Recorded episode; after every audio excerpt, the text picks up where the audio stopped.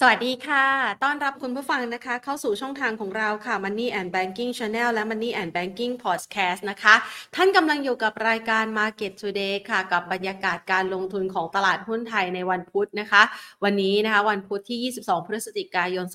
2566 นะคะ เรียกว่าเป็นบรรยากาศการลงทุนที่ดูไม่ค่อยสู้ดีสักเท่าไหร่นะคะ ขออนุญาตเก็บสายหูฟังแป๊บหนึ่งนะคะอะ ก็ถือว่าเป็นบรรยากาศการลงทุนที่ไม่ค่อยสู้ดีสักเท่าไหร่ละค่ะ หลังจากที่ช่วงก่อนหน้านี้ มีการรับรู้ข่าวไปหลากหลายแล้วนะคะ แล้วก็มีการประเมินสถานการณ์ปัจจัยต่างๆนะคะ ซึ่งก็คาดหวังกันนะคะว่า แนวโน้มของโอกาสการฟื้นตัวของตลาดหุ้นไทยเนี่ยน่าจะพอมีอยู่บ้าง แต่ปรากฏว่ามาวันนี้เนี่ยนะคะ ตลาดหุ้นไทยค่ะปรับตัวลดลงไปนะคะกว่า 10 จุดนะคะ แรงเทขายออกมาก็เป็นหุ้นนะคะ ในตัวใหญ่ ๆ ที่ปรับ ลดลงมานะคะมีแรงเทขายออกมานะคะ ภาพการลงทุนดูเหมือนว่าช่วงจังหวะเวลานี้ความเชื่อมั่นของนักลงทุนกับตลาดหุ้นไทย ยังไม่ค่อยสู้ดีสักเท่าไหร่ ในขณะที่เมื่อวานที่ผ่านมานะคะ เราเห็นภาพนะคะของตลาดต่างประเทศนะคะ ที่อาจจะมีปัจจัยของการขายทำกำไร หลังจากที่รับรู้ผลการประชุมของเฟดนะคะที่ออกมาระบุนะคะจากการประชุม FOMC นะคะระบุบอกว่า แนวโน้มการพิจารณาเรื่องของอัตราเงินเฟ้อนี่ยังเป็นสิ่งที่เฟดระมัดระวังนะคะ ดังนั้นการดำเนินนโยบายการเงินในระยะเวลาข้างหน้ายังคงดำเนินการอย่างระมัดระวังแล้วค่ะ ขอสักครู่นะคะเมื่อสักครู่นี้นะคะน้องขึ้นกราฟิกที่หน้าจอให้คุณผู้ชมได้เห็นกันนะคะสำหรับตลาดหุ้นไทยนะคะปรับตัวลดลงไป 13.95 จุดค่ะวันนี้มาปิดตลาดภาคเที่ยงที่ระดับ 1,409.66 จุดนะคะด้วยมูลค่าการซื้อขายบางตานะ 19,000 กว่าล้านบาทนะคะ กว่าล้านเนี่ยก็คือแค่นิดเดียวเท่านั้นนะคะ เรียกว่า รึ่งเช้าเนี่ยแทบจะเป็นตัวเลขกลมๆเลยก็ว่าได้ AOT ปรับลดลงไป 1.49%ค่ะ ช่วงนี้บรรยากาศการท่องเที่ยวของไทยก่อนหน้านี้ได้รับปัจจัยสนับสนุนในเรื่องของวีฟรีวีซ่านะคะแล้วก็ขยับขยายไปยังนักท่องเที่ยวในหลายประเทศ แต่ก็อาจจะมีข่าวนะคะที่ไม่ค่อยสู้ดีในประเทศไทยที่อาจจะ ทำให้หลาย ๆ คนกังวลใจนะคะ BBL ค่ะ ปรับตัวลดลงไป 0.66%เดลต้าปรับลดลงมา 3.87%นะคะ แค่เดลต้านี่ก็น่าจะมีอิทธิพลพอสมควรนะคะปตทราคาไม่เปลี่ยนแปลงบำรุงราราคาไม่เปลี่ยนแปลงค่ะ ช่วงนี้ เราจะเห็นว่าแนวโน้มของตลาดนะคะที่มีการปรับลดลงมาเนี่ยนะคะ เราจะเห็นภาพนะคะว่าตอนนี้เนี่ยตลาดก็รับรู้ข่าวดีในเรื่องของบอลยิวที่ชะลอตัวลงนะคะจากการคาดการณ์เกี่ยวกับเรื่องของการประชุมของเฟดว่าน่าจะมีการคงอัตราดอกเบี้ย และไม่น่าจะมีการขยับขึ้นอัตราดอกเบี้ยแล้วนะคะ หรือแม้กระทั่งในประเด็นที่อาจจะเป็นภาพหนึ่งที่หลาย ๆ คนเนี่ย รอติดตามนั่นก็คือเรื่องของสงครามอิสราเอลกับฮามาสเองนะคะ วันนี้ก็ดูมีสัญญาณที่ดีละค่ะจากความร่วมมือของหลากหลายประเทศที่อยากจะให้มีการเจรจาสันติภาพนะคะ ซึ่งวันนี้เนี่ยมีข้อตกลงในการปล่อยตัวประกัน แล้วก็นำไปสู่การหยุดยิงนะคะ เป็นระยะเวลา 4 วันนะคะ ซึ่งประเด็นนี้ก็น่าจะช่วยคลี่คลายในเรื่องของปัจจัยเสี่ยงด้านภูมิรัฐศาสตร์ที่จับตามองกัน ถึงแม้ว่ามันอาจจะมีประเด็นอีกหลากหลายประเทศที่เฝ้าจับตานะคะ เมื่อค่ำคืนที่ผ่านมาก็มีการประชุมในเวทีของกลุ่ม BRICS ด้วยนะคะ ส่วนทางด้านของ ปัจจัยภายในประเทศเมื่อวานนี้คณะรัฐมนตรีก็มีการอนุมัตินะคะ ในการจัดตั้งกองทุนไทยแลนด์ ESG นะคะซึ่งก็จะเป็นกองทุนที่ลงทุนในหุ้นยั่งยืน แล้วก็ทางด้านของกรตก็รับลูกในการออกเกณฑ์นะคะ คาดว่าบลจต่างๆ นั้น น่าจะสามารถเสนอขายได้ธันวาคมนี้แหละค่ะ แล้วก็คิดว่าน่าจะมีเม็ดเงินส่วนหนึ่งเนี่ยไหลกลับเข้ามาในตลาดหุ้นไทยนะคะ จากการลงทุนเพื่อที่จะรับการลดหย่อนภาษีในช่วงปลายปีนั่นเองนะคะ แต่ว่าบรรยากาศการลงทุนในวันนี้เนี่ยดูไม่ค่อยดีสักเท่าไหร่ เดี๋ยวเราไปปรึกษาทางด้านนักวิเคราะห์กันนะคะ ว่าเราประเมินทิศทางการลงทุนต่อจากนี้อย่างไรกันบ้างนนะคะ ก่อนอื่นค่ะขอขอบพระคุณผู้สนับสนุนของเรานะคะ บริษัท True Corporation จำกัดมหาชน บริษัทเมืองไทยประกันชีวิตจำกัดมหาชนนะคะ และทางด้านของธนาคารไทยพาณิชย์จำกัดมหาชนค่ะ วันนี้เรานัดหมายกันไว้นะคะ กับคุณกิตพลไพรไพศาลกิจนะคะ ผู้บริหารจากบริษัทหลักทรัพย์ UOB เครเฮียนประเทศไทยนะคะ มาพูดคุยกับเรากัน สวัสดีค่ะ ครับ สวัสดีครับค่ะคุณกิตพลคะมาวันนี้เนี่ยตลาดหุ้นไทย คือแกว่งตัวในกรอบแคบๆนะคะ ดูเหมือนว่าวันนี้จะเป็นการเลือกทางหรือเปล่าคะ หลายๆ คนกังวลใจ คือบีบอัดกันมาตั้งนาน หวังจะให้เลือกทางขึ้น แต่วันนี้เนี่ยมีแรงขายออกมา เราประเมินสถานการณ์ให้กับนักลงทุนได้เห็นภาพชัดๆยังไงบ้างคะโอเคครับ ก็ต้องบอกว่าในช่วงที่ของเนี่ยนะครับ ตลาดหุ้นไทยเองก็มีการปรับตัวลดลงมานะครับแต่แต่พันห้าร้อยแปดสิบจุดนะครับเอ่อซึ่งหลักๆเลยถ้าเราไปดูก็จะเห็นว่าเอ่อมี 2 ปัจจัย ปัจจัยที่ 1 ก็คือเรื่องของตัวผลประกอบการที่มีการปรับประมาณการกำไรนะครับ ประเด็นที่ 2 ก็คือมาเรื่องของการที่ภาพรวมของการลงทุนของโลกครับ ซึ่งเราเห็นว่าผลตอบแทนพันธบัตรในช่วงดังกล่าวเนี่ยมีจังหวะของการกระชากสูงขึ้นมากนะครับก็ส่งผลให้ลดทอนความน่าสนใจของการลงทุนในตลาดหุ้นนะครับ หรือว่าพูดง่าย ๆ ก็คือเหมือนกับเราคิดว่าถ้าเราอยู่ซื้อตราสารหนี้นะครับเราได้ดอกเบี้ยสบายๆ4%ไปปลาย5%เนี่ย เออเรากลายเป็นว่ามาซื้อหุ้นเนี่ยได้ปันผลอาจจะ 2%แล้วยังต้องมาแบกความเสี่ยงของตลาดเนี่ยมันก็เลยกลายเป็นว่าก็ทำให้หุ้นหลาย ๆ ตัวหลาย ๆ กลุ่มครับที่อาจจะไม่ได้อยู่ในจุดที่น่าสนใจหรือจริง ๆ แล้ว โดยสภาวะเศรษฐกิจเนี่ยทำให้กลุ่มดังกล่าวเองอาจจะต้องมีระดับราคาที่มันลดลงมาให้มันน่าสนใจกว่านี้ก่อนเนี่ยตรงนี้เป็นปัจจัยสำคัญครับที่ทำให้ภาพของตลาดในช่วงที่ผ่านมาไม่ค่อยดีครับ ทีนี้มาถึงสถานการณ์ณปัจจุบันนะครับ ผมก็คิดว่า เราก็มองว่าในช่วงปลายปีต่อต้นปีเนี่ยจุดที่น่าสนใจก็คือ เราน่าจะพอที่จะมีรอบในการฟื้นตัวนะครับรอบการฟื้นตัวมาจากอะไรก็แน่นอนครับหลักๆ เลยเนี่ยจะมาจากเรื่องของตัวผลตอบแทนพันธบัตรที่น่าจะขยับลดลงนะครับทำให้เกิดความน่าสนใจโดยเปรียบเทียบของทางด้านตราสารทุนนะครับ แล้วก็ทำให้เราหน้าที่จะมีรอบดีๆเพราะว่าต้องเทียบกันแล้วเนี่ย ต้องบอกว่าในช่วงของไตรมาส4กับไตรมาส1เนี่ยมักจะเป็นไฮซีซั่นของผลประกอบการนะครับจะยกเว้นอย่างเดียวว่ามันจะไม่เป็นไปตามนั้นก็คือถ้าสมมติราคาพลังงานลงแรงนะครับ แต่สมมติว่าถ้าราคาพลังงานไม่ได้ลงแรงจนกระทั่งทำให้เกิดขาดทุนในกลุ่มพลังงานแล้วเนี่ยส่วนใหญ่ต้องบอกว่าภาพของผลประกอบการไตรมาส4ไตรมาส1เนี่ยน่าจะออกมาดี แล้วก็เป็นปัจจัยหนุนการฟื้นตัวครับ ก็เราคิดว่า2อสเดือนข้างหน้านะครับหรือ 2 เดือนข้างหน้าเนี่ยตลาดเองยังน่าจะ ไปได้อยู่ แต่ว่าอาจจะไม่ใช่การขึ้นแรงๆของดัชนีนะครับอาจจะเป็นการทยอยขึ้น อาจจะเป็นการเลือกตัวเลือกกลุ่มขึ้นนะครับแต่ว่าภาพใหญ่ ๆ ยาวๆไปถึงปีหน้านะครับ ต้องบอกว่าก็จะมีความท้าทายหลายๆอย่างมาเกือบจะตลอดทั้งปี โดยเฉพาะจากส่วนต่างดอกเบี้ยนโยบายที่กว้าง ซึ่งทำให้ตัวของทางด้านทิศทางเงินทุนไหลออกเนี่ยยังจะเผชิญความเสี่ยงของการไหลออกของเงินทุนเนี่ย อาจจะยาวไปจนกระทั่งถึงกลางปีหรือช่วงไตรมาสสามปีหน้าครับค่ะภาพแบบนี้เนี่ยมันก็ยังเป็นปัจจัยกดดันต่อตลาดหุ้นไทยใช่ไหมคะ เพราะว่าตลาดหุ้นไทยเนี่ยต้องยอมรับว่า ณ ปัจจุบันนี้เนี่ยสิ่งที่เราคาดหวังแล้วก็รอคอยอยู่ก็คือเม็ดเงินใหม่นะคะ แล้วก็รวมไปถึงเรื่องของความเชื่อมั่นนะคะ เกี่ยวกับการลงทุนด้วยนะคะ เดี๋ยวเรามาประเมินเม็ดเงินกันใหม่นะคะเพราะว่าฟังดูจากคุณกิตพลเมื่อสักครู่นี้กว่าเงินจะเข้าคงปีหน้า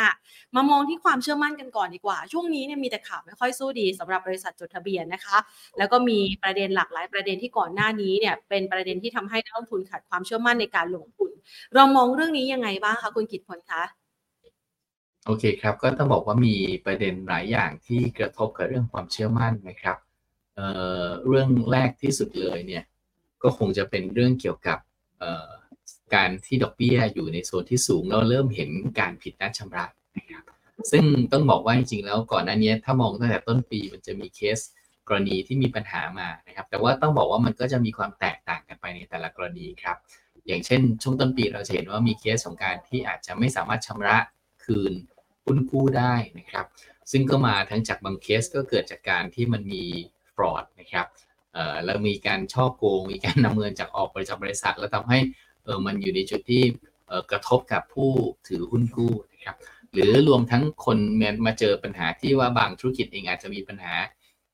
ธุรกิจไม่ค่อยดีจนกระทั่งแคสโฟเอง มันไม่เพียงพอที่จะสามารถคืนตัวทางด้าน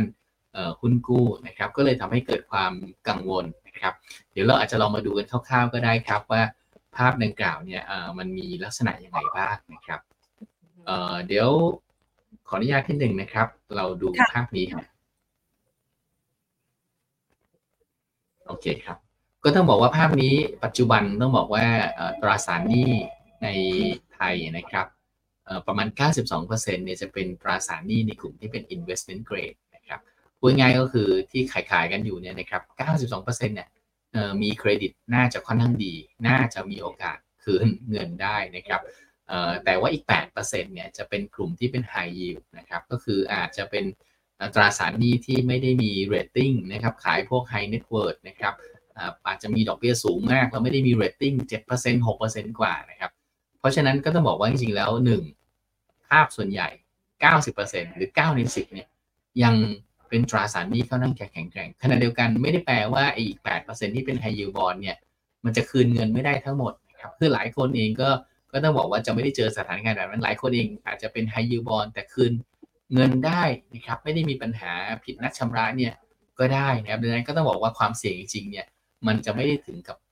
8%นะครับดังนั้นต้องบอกว่าอันที่1ผมคิดว่าภาพของความเสี่ยงที่เกิดขึ้นเนี่ยมันจะทำให้ นักลงทุนเองระมัดระวังมากขึ้นในการลงทุนในฝั่งตราสารหนี้ครับแล้วก็ทำให้ในตราสารหนี้ตัวใหม่ ๆ ที่จะซื้อเนี่ยอันที่ 1 ก็คือ เราคงจะเห็นการขยบไปซื้อพวกที่มันเป็นเอ่อ investment grade มากขึ้นนะครับแล้วก็ขณะเดียวกันเนี่ยนอกจากซื้อ investment grade มากขึ้น ก็อาจจะมาดูมากขึ้นในเชิงคุณภาพครับว่าเฮ้ยกระแสเงินสดมันดีจริงๆนะแล้วก็ไม่ใช่เป็นอะไรที่เรียกว่าเออเออมี cash flow ที่ไม่ค่อยดีหรือมีหนี้สูงมากๆจนกระทั่งมันมีความไม่แน่ไม่นอนนะครับทีนี้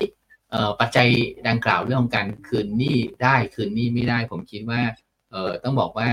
ยังไม่ได้น่ากลัวนะผมคิดว่าในส่วนใหญ่แล้ว เราจะเห็นการคืนหนี้ได้โดยเฉพาะในกลุ่มบริษัทจดทะเบียน เพราะว่าก็จะมีช่องทางในการระดมทุนที่หลากหลายกว่าบริษัทนอกตลาดนะครับซึ่งซึ่งนอกตลาดเองก็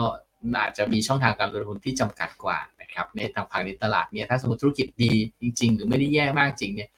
นอกจากการกู้ยืมในฝั่งตราสารหนี้แล้วการเพิ่มทุนการใช้กลไกของตลาดทุนเนี่ยก็สามารถที่จะมาช่วยได้นะครับทีนี้เรื่องที่2เนี่ยที่มันผูกพันกัน ก็คงจะเป็นการที่ว่าแล้วดอกเบี้ยปีหน้าเนี่ยจะขึ้นไปแรงหรือเปล่านะครับ ก็ผมอยากให้ดูภาพนี้ครับว่าการถึงกำหนดชำระของตราสารหนี้ในช่วง 5 5 ไตรมาสข้างหน้าเนี่ยจะเป็นยังไงบ้างนะครับ ก็จะเห็นว่าตอนไตรมาส 3 ที่ผ่านมาเนี่ยมี ตราสารหนี้ถึงกำหนดชำระนี่แค่1 2 8 0 0 0ล้านเท่านั้นเองนะครับ รวมกับที่เป็นไฮยิว2,000กว่าล้าน ก็จริง ๆ ก็ตีว่าประมาณทักแสนสามหมื่นล้านนะครับ แต่ไตรมาสสี่เนี่ยครับนะไตรมาสสี่ก็คือวงกลมกลางๆเนี่ยจะเห็นว่าตราสารหนี้ที่จะถึงกำหนดชำระในที่เป็น investment grade นี่ก็คือประมาณ 3 1 0 0 0 0 ล้านนะครับ ที่เป็น high yield ก็ 1 4 6 0 0 0 ล้าน ก็ต้องถือว่าเยอะเหมือนกันนะ3 2 0 0 0ได้ เพราะฉะนั้น ตรงนี้จะเป็นส่วนที่จำเป็นจะต้องมีการ refinance นะครับดังนั้นถ้าใครที่เครดิตดีก็จะไม่ค่อยมีปัญหา แต่ถ้าใครเครดิตไม่ดีก็จะเหนื่อยครับ เพราะว่าอาจจะ refinance ได้ แต่ต้นทุนอาจจะเป็นต้นทุนที่สูงขึ้น อาจจะไม่ได้ดอกเบี้ยที่ต่ำเท่าเดิมนะครับส่วนไตรมาสหนึ่งปีหน้าจะเห็นเลยว่าการรีไฟแนนซ์ถ้ามองตัวเลขรวมๆกันทั้งทั้ง investment grade ทั้ง high yield เนี่ยมันจะอยู่ประมาณสักสองแสนสามนะครับไตรมาสสองปีหน้าก็มาสักสองแสนเจ็ด ไตรมาสสามปีถัดไปก็คือสองแสนสี่หมื่นกว่ากว่าสองแสนห้านะครับ แล้วไตรมาสสี่ปีหน้าก็ประมาณสักสองแสนนิดๆนะครับดังนั้นจะเห็นว่าสามไตรมาสข้างหน้าเนี่ยครับจะเป็นไตรมาสที่มันมีการรีไฟแนนซ์ค่อนข้างจะเยอะนะครับหรือเรามองรวมๆกันเนี่ยโอ้โหก็เท่าไหร่เนี่ยนะครับ ก็ประมาณหนึ่งล้านล้านนิดๆหนึ่งจุดหนึ่งล้านล้านได้นะที่จะถึงกำหนดชำระในช่วงประมาณสักปีนี้ถึงปลายปีหน้า ทีนี้มันก็เป็นเงินที่เยอะที่ต้องรีไฟแนนซ์นะครับ แล้วก็แน่นอนบางคนจะเจอต้นทุนที่มันขึ้นอยู่แล้ว ทีนี้ก็ต้องมาดูด้วยว่า แล้วมันจะมีคนอื่นมาแย่งกู้หรือเปล่านะครับตอนนี้สิ่งที่ตลาดกลัวก็คือกลัวว่า เอ๊ะถ้ามี digital wallet เนี่ยแล้วเกิดรัฐบาลเองจะไม่ไม่ไม่มีงบประมาณเนี่ยจะต้องเข้ามากู้นะครับนะการกู้ของรัฐบาล 5 0 0แสนล้านเนี่ยโอ้โห เราเห็นแล้วว่ารีไฟแนนซ์เนี่ยในช่วง 1 ปีข้างหน้าตรงนี้เนี่ย ประมาณ1นึ่งแสนหนึ่งล้านล้าน 1.1 ล้านล้าน ถ้ามันมีคนมากู้อีก5 0 0แสนเนี่ยโอ้โหสงสัยดอกเบี้ยในตลาดมันคงต้องขยับขึ้นเพื่อแย่งเม็ดเงินกันนะครับแล้วก็จะทำให้กลายเป็นว่าบริษัทกลางๆเล็กๆเนี่ยอาจจะต้องเจอต้นทุนทางการเงินที่สูงขึ้นไปอีก ตรงนี้ครับก็จะเป็นความเสี่ยงที่มันจะเกิดขึ้นได้นะครับดังนั้นก็คงต้องมาดูครับว่ารูปแบบของทางด้านดิจิตอลวอลเล็ตเนี่ยจะเป็นยังไง จะมีการกู้ยืมเงินยังไง กู้ยืมเงินทั้งหมดเลย หรือจะมีการทยอยยังไงที่จะลดผลกระทบที่จะเกิดขึ้นต่อตลาด ให้มันได้มากที่สุดนะครับ แล้วก็รวมทั้งที่สุดแล้วจริงๆจะผ่านหรือไม่ผ่านนะครับ เพราะว่าจริงๆก็ต้องบอกว่าถ้าเรา cross check มาจากหลายๆอย่าง ก็แว่วๆว่าดีไม่ดีในฝั่งชั้นของกฤษฎีกาเนี่ยมันอาจจะมีการทักท้วงหลายๆอย่างออกมาก็ได้นะครับ ดังนั้นอาจจะถ้าสมมุติว่าจะมีการดำเนินมาตรการดิจิตอลวอลเล็ตจริงเนี่ยอาจจะต้องมีการเปลี่ยนแปลงรูปแบบของการดำเนินโครงการก็เป็นไปได้ครับ ดังนั้นตัวนี้ผมคิดว่าก็จะเป็นอีกหนึ่งความท้าทายที่จะมีต่อ ภาพของปีหน้าหรือประมาณการของการเติบโตในปีหน้าครับ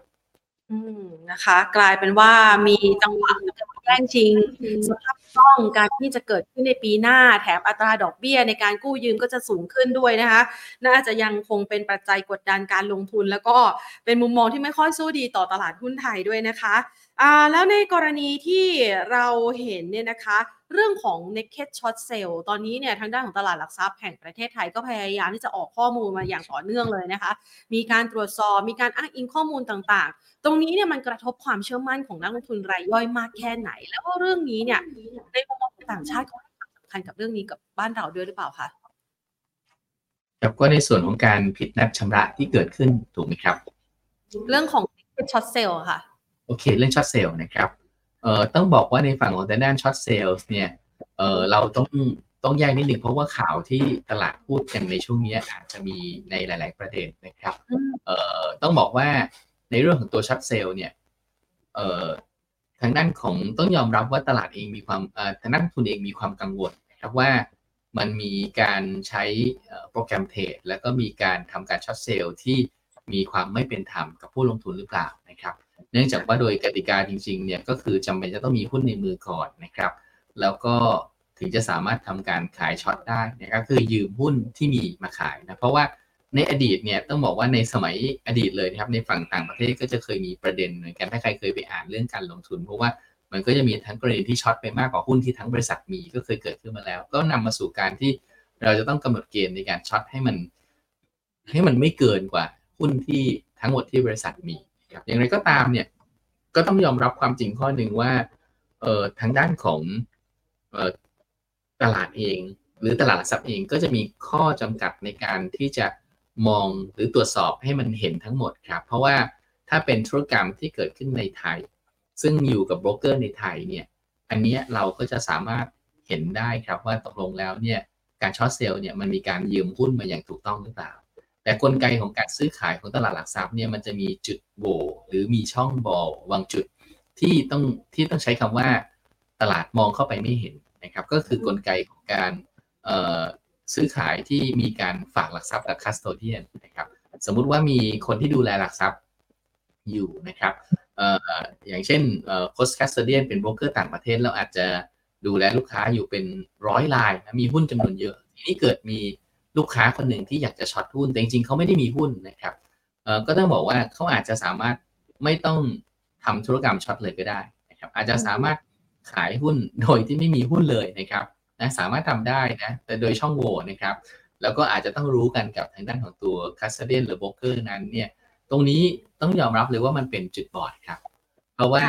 มันก็จะเป็นพื้นที่ที่ตลาดหลักทรัพย์มองไปไม่เห็นนะครับ เนื่องจากว่าถ้าเขาสามารถทำธุรกรรมมันจบในวันนะครับ นะคือทำเสร็จแล้วปุ๊บไม่ว่ากำไรหรือขาดทุนเนี่ยตอนเย็นก็ทำการขายในส่วนที่ short หรือปิดที่ short ไปเนี่ยสิ่งที่จะเกิดขึ้นก็คือการรายงานที่มาเนี่ยมันก็จะเป็นเหมือนธุรกรรมปกติธรรมดา แล้วไส้ในที่เกิดขึ้นในขั้นตอนในค่าโซเดียมตัวนั้นเนี่ยตลาดทรัพย์ก็จะไม่เห็นไส้ในทั้งหมดจะเห็นแค่ยอดสุทธิที่เป็นการเน็ตกัน ซึ่งอาจจะมีลูกค้าปกติซื้อหรือขายสลับกันไปบ้างนะครับดังนั้นผมคิดว่าตัวนี้ก็เลยเป็นสิ่งที่ทำให้นักลงทุนในไทยเนี่ยค่อนข้างที่จะกังวลครับ ก็ตรงนี้มีหลายกลไกที่มันสามารถนำมาใช้ได้นะครับ เราจะเห็นว่าทั้งตลาดทั้งตลาดซับเองเนี่ยก็เริ่มเข้มงวดมากขึ้น แล้วก็มีการออกมา ในอดีตเนี่ยในฝั่งของทางด้านเราเองการจะ short เนี่ยเราก็จะมีการบังคับให้เป็น up tick rule นะก็คือต้องต้องสูงขึ้นมา1 step นะครับ แต่ตอนหลังพอตลาดเราไม่ค่อยมีปัญหาเนี่ยเราก็มีการขยับเป็น zero up tick ครับ ก็คือจริงๆ แล้วเนี่ยสามารถที่จะขาย short ได้นะครับ ในระดับที่เป็นราคาสุดท้ายของราคาตลาดเลยนะครับ แต่ว่าสมมุติว่าเอ๊ะเกิดตลาดหรือผู้ควบคุมดูแลมองแล้วว่าเอ๊ะสถานการณ์ตัวนี้มันดูผิดปกตินะหรือมีความอ่อนแอมากกว่าปกติเอ่อจนกระทั่งสมควรที่จะใช้มาตรการที่เข้มขึ้น อย่างเช่นเอ่อเอาเรื่องของตัว uptick rule กลับมาใช้ใหม่นะครับให้มันช็อตยากขึ้นบ้างเอ่อเพื่อให้ตลาดเองมีเสถียรภาพมากขึ้น ผมคิดว่าตรงนี้ก็จะเป็นตัวที่สามารถช่วยได้นะครับ ก็ผมคิดว่าปัญหาเรื่องของตัว ความไม่เชื่อมั่นเกี่ยวกับ naked short นะครับรวมทั้งประเด็นปัญหาอื่นที่เกิดขึ้นในตลาดในช่วงที่ผ่านมาเนี่ยก็อาจจะกระทบกับ sentiment ของนักทุนในไประยะหนึ่งครับขณะเดียวกันการที่นักลงทุนเองเจอปัญหาขาดทุนในปีนี้นะครับจากหลาย ๆ กรณี ไม่ว่าจะเป็นจากภาวะตลาดก็ดี การ fraud ที่เกิดขึ้นจากเคสของ STARK การผิดนัดชำระที่เกิดขึ้นมาจากหุ้นบางตัวนะครับแล้วทำให้ wealth ที่เกิดขึ้นหรือพอร์ตการทุนมีความเสียหายเนี่ย มันก็ต้องยอมรับตามตรงว่ามันทำให้กำลังซื้อของนักทุนเนี่ยมันหายไปนะครับดังนั้นผมคิดว่าสถานการณ์ตรงนี้เนี่ยก็คงต้องใช้เวลาในการที่จะฟื้นตัวครับแล้วก็ในการที่จะเรียกความเชื่อมั่นกลับขึ้นมา แต่ว่า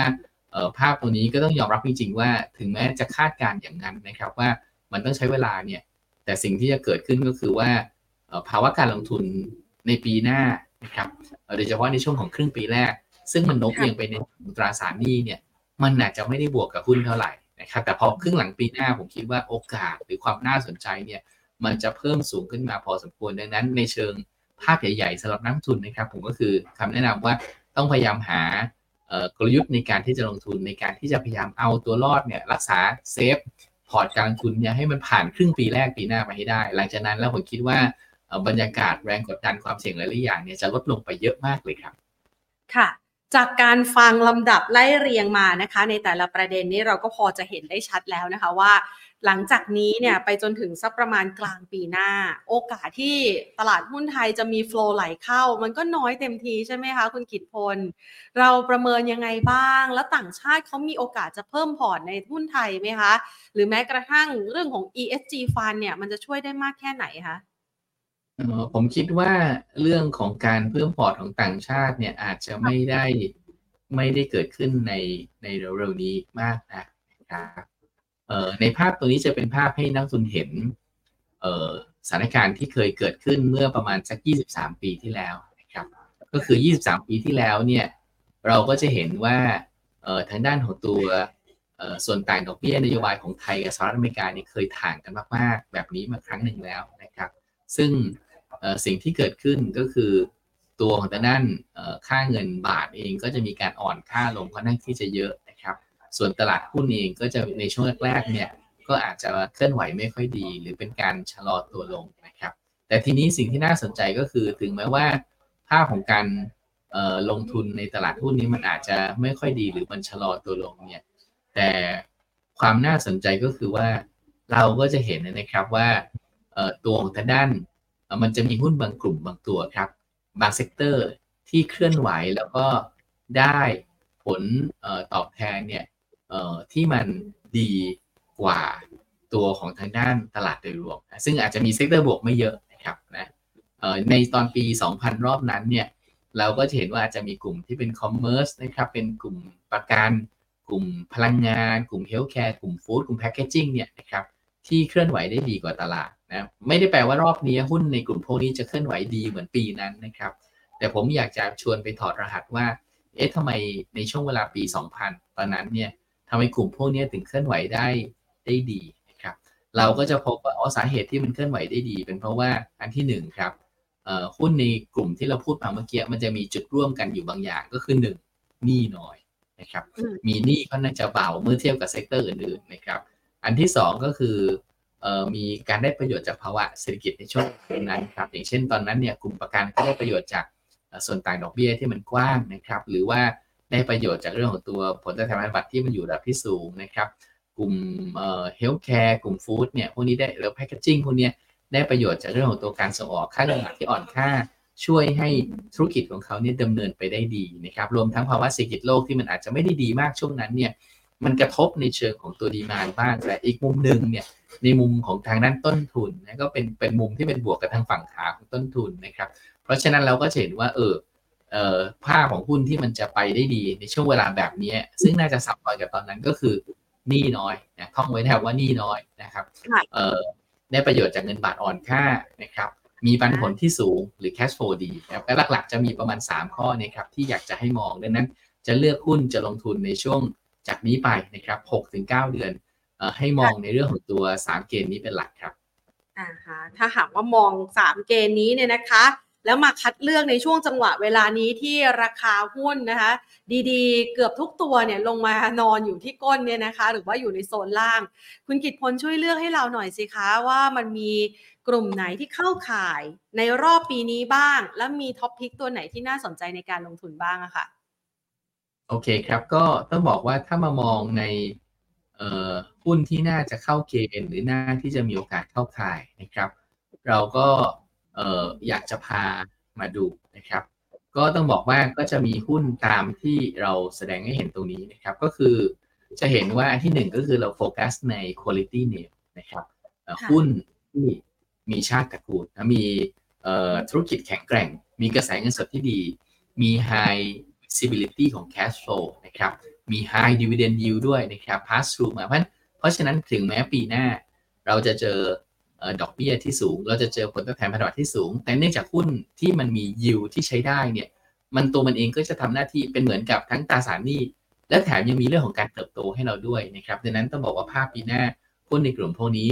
พวกที่ 1 พวกนี้ก็จะน่าสนใจครับ อย่างเช่นเมเจอร์นะครับ ปตท นะครับ เอสโซซึ่งวันนี้เปลี่ยนชื่อแล้วนะครับ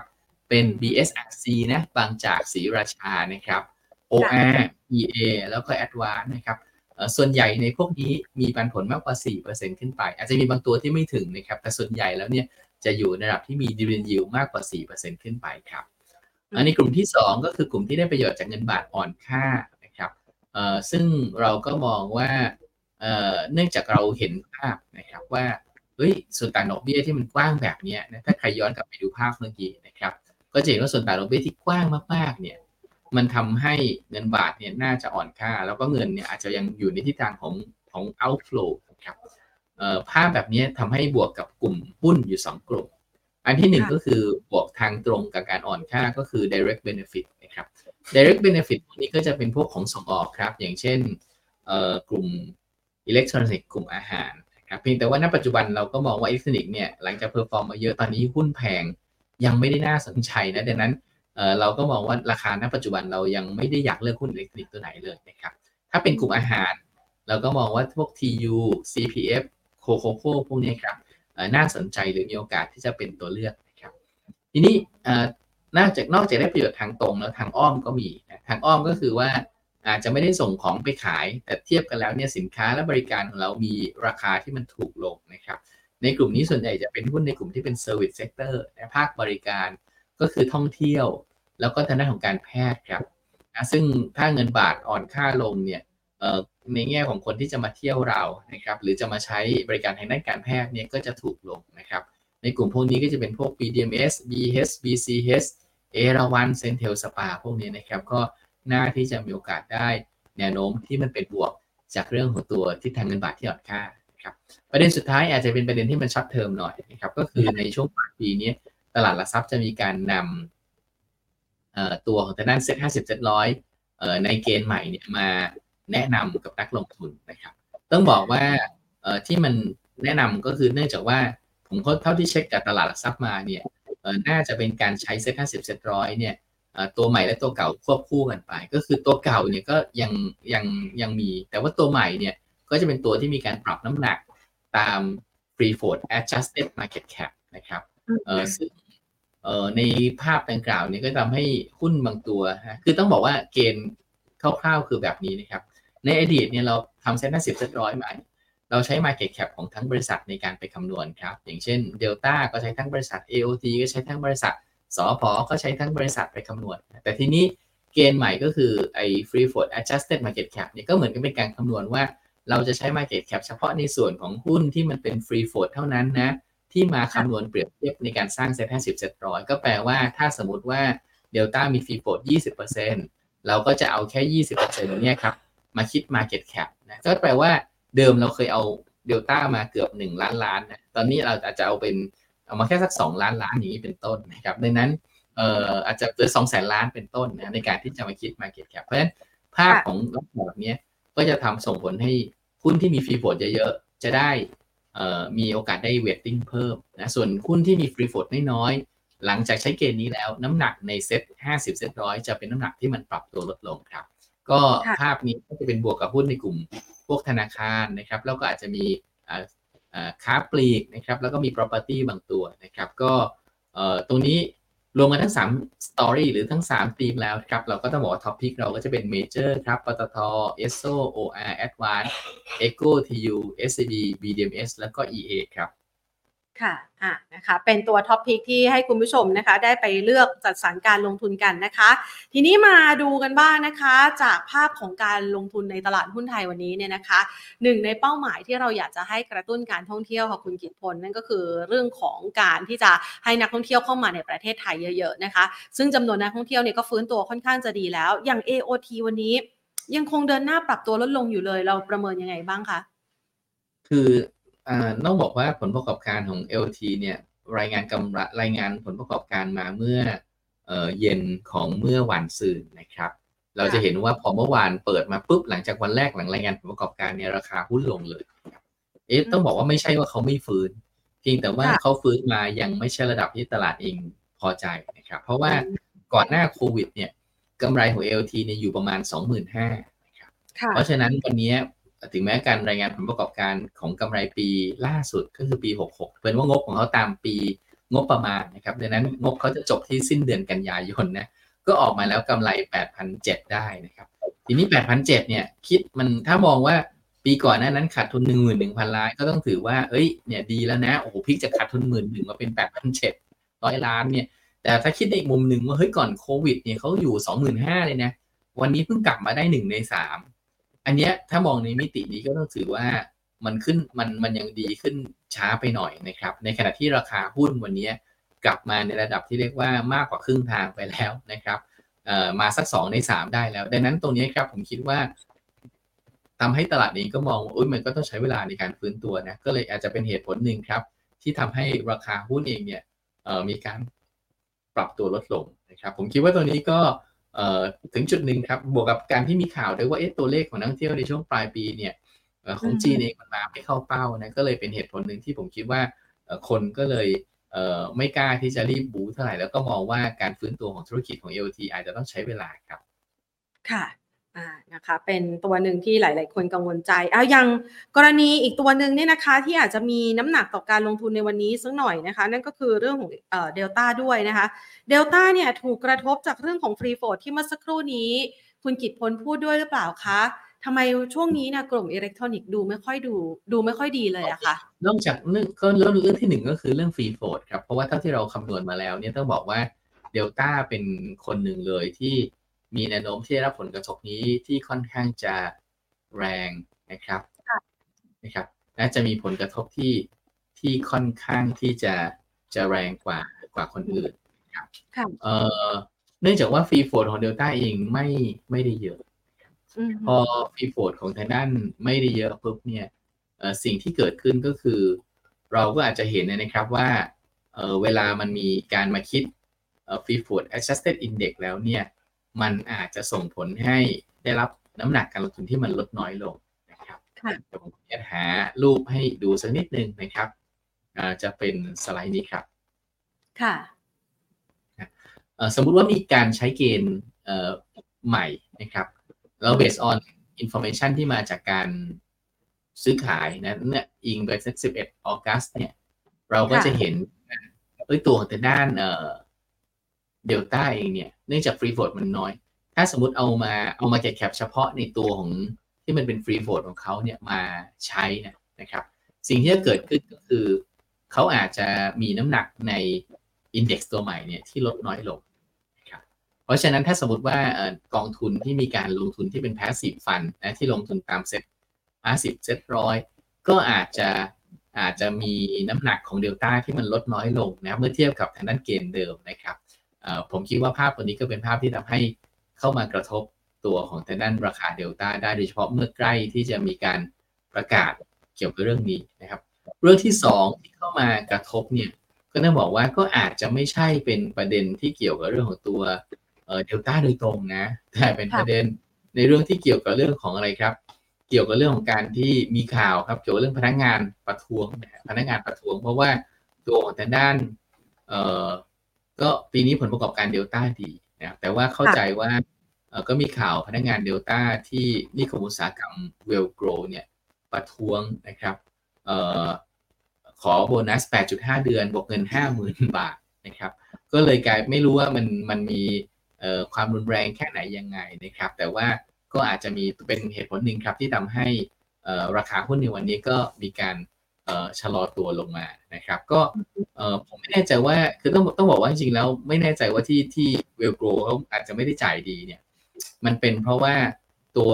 สินค้าที่เขาผลิตที่ตรงนั้นเนี่ยอาจจะไม่ใช่สินค้าที่ดีมากหรือเปล่านะครับ คือต้องต้องเข้าใจว่าอย่างเดลต้าเองเนี่ยเขาก็จะมีสินค้าหลากหลายประเภท ซึ่งแยกทำตามโรงงานต่างๆแต่แน่นอนว่าสินค้าตรงไหนในส่วนที่มันเป็นสินค้าที่มีมาจิ้นสูงนะตอบโจทย์ทาง EV เพราะนั้นอาจจะ อาจจะโรงงานนั้นอาจจะกำไรดี ก็อาจจะได้โบนัสเยอะ แต่ผมเข้ใจว่าที่เบลโกรเองเนี่ย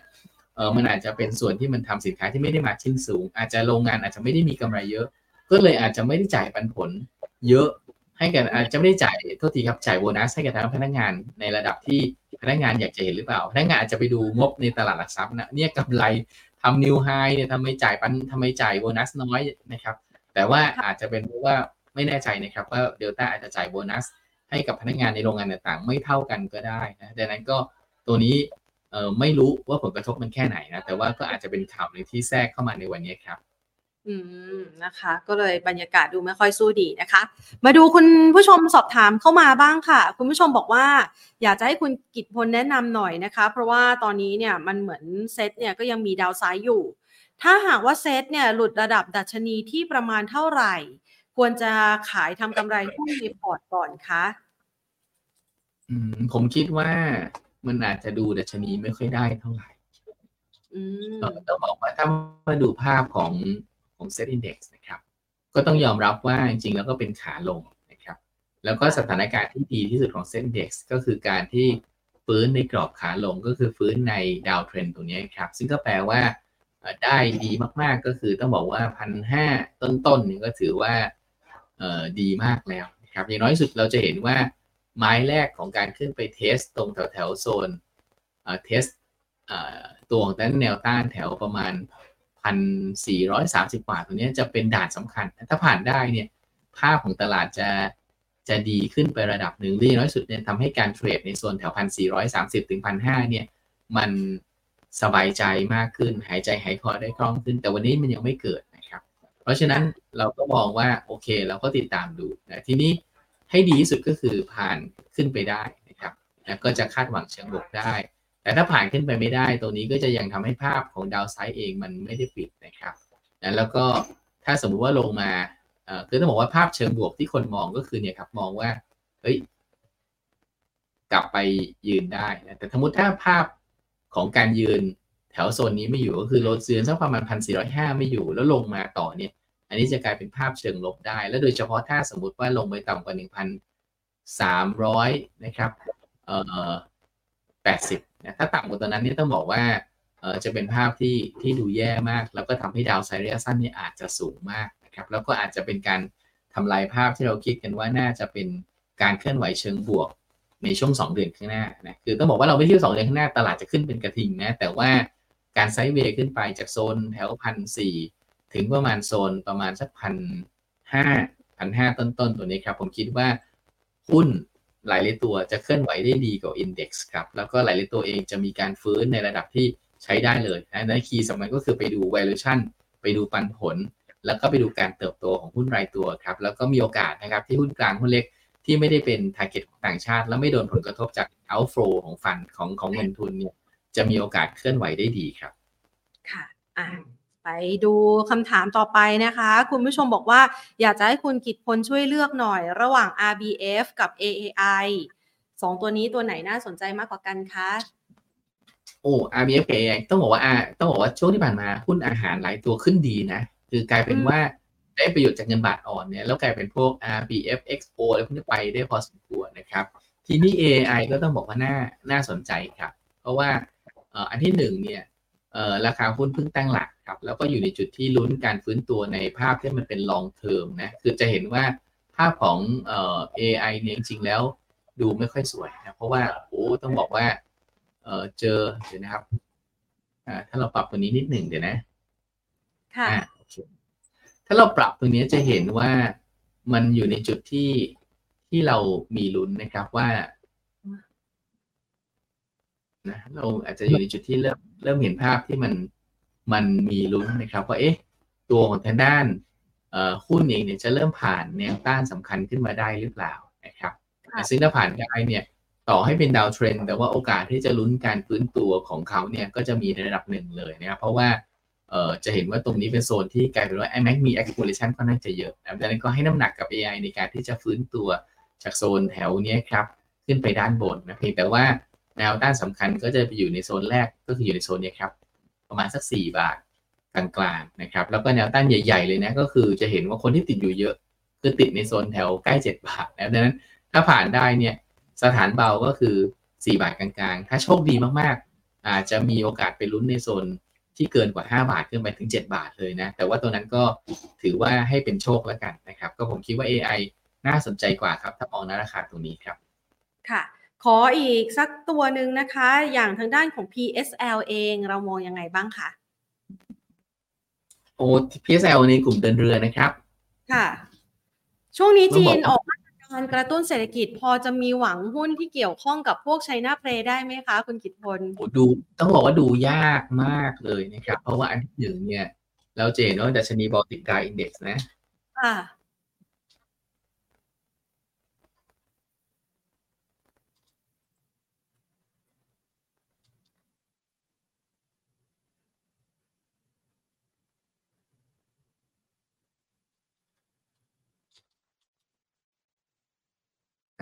เคค่ะเอ่อเราจะเห็นว่าดัชนีต้องไปดูเอ่อสองมิตินะครับมอันที่หนึ่งก็คือดัชนี Baltic Dry Index เนี่ยเอ่ออาจจะเห็นอ่าเดี๋ยวนะครับ ผมต้องพยายามทำให้มันเป็นอะไรที่มันมัน เห็นชัดขึ้น ง่ายกว่านี้ก่อนนะครับเดี๋ยวนะเอ่อค่ะ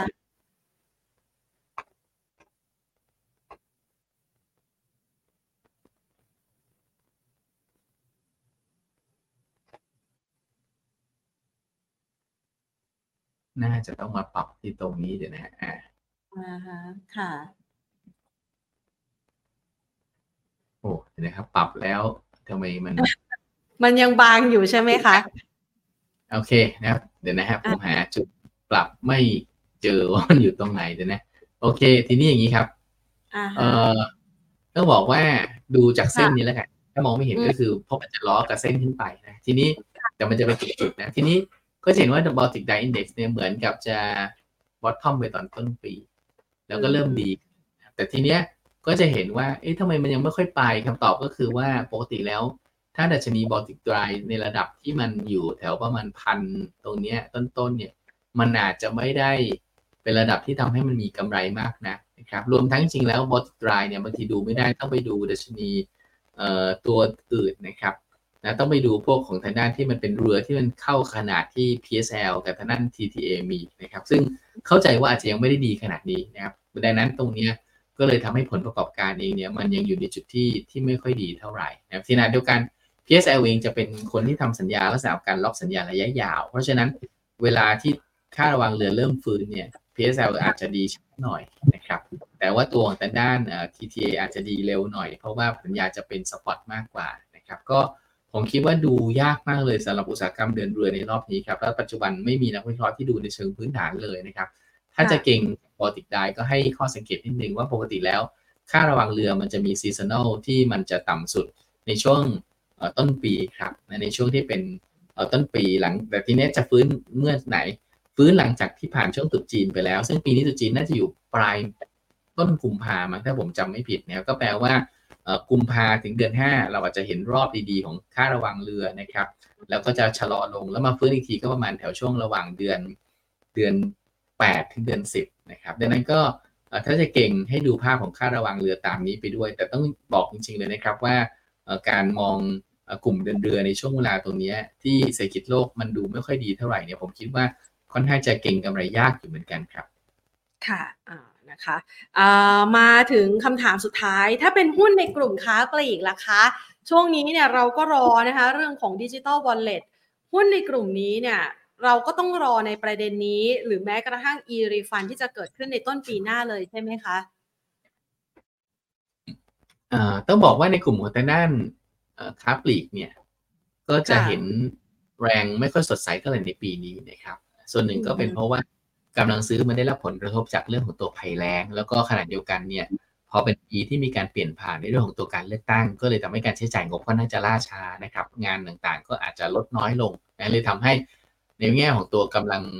ซื้อเนี่ยที่มันของกลุ่มค้าปลีกก็เลยกระทบไปด้วยนะทีนี้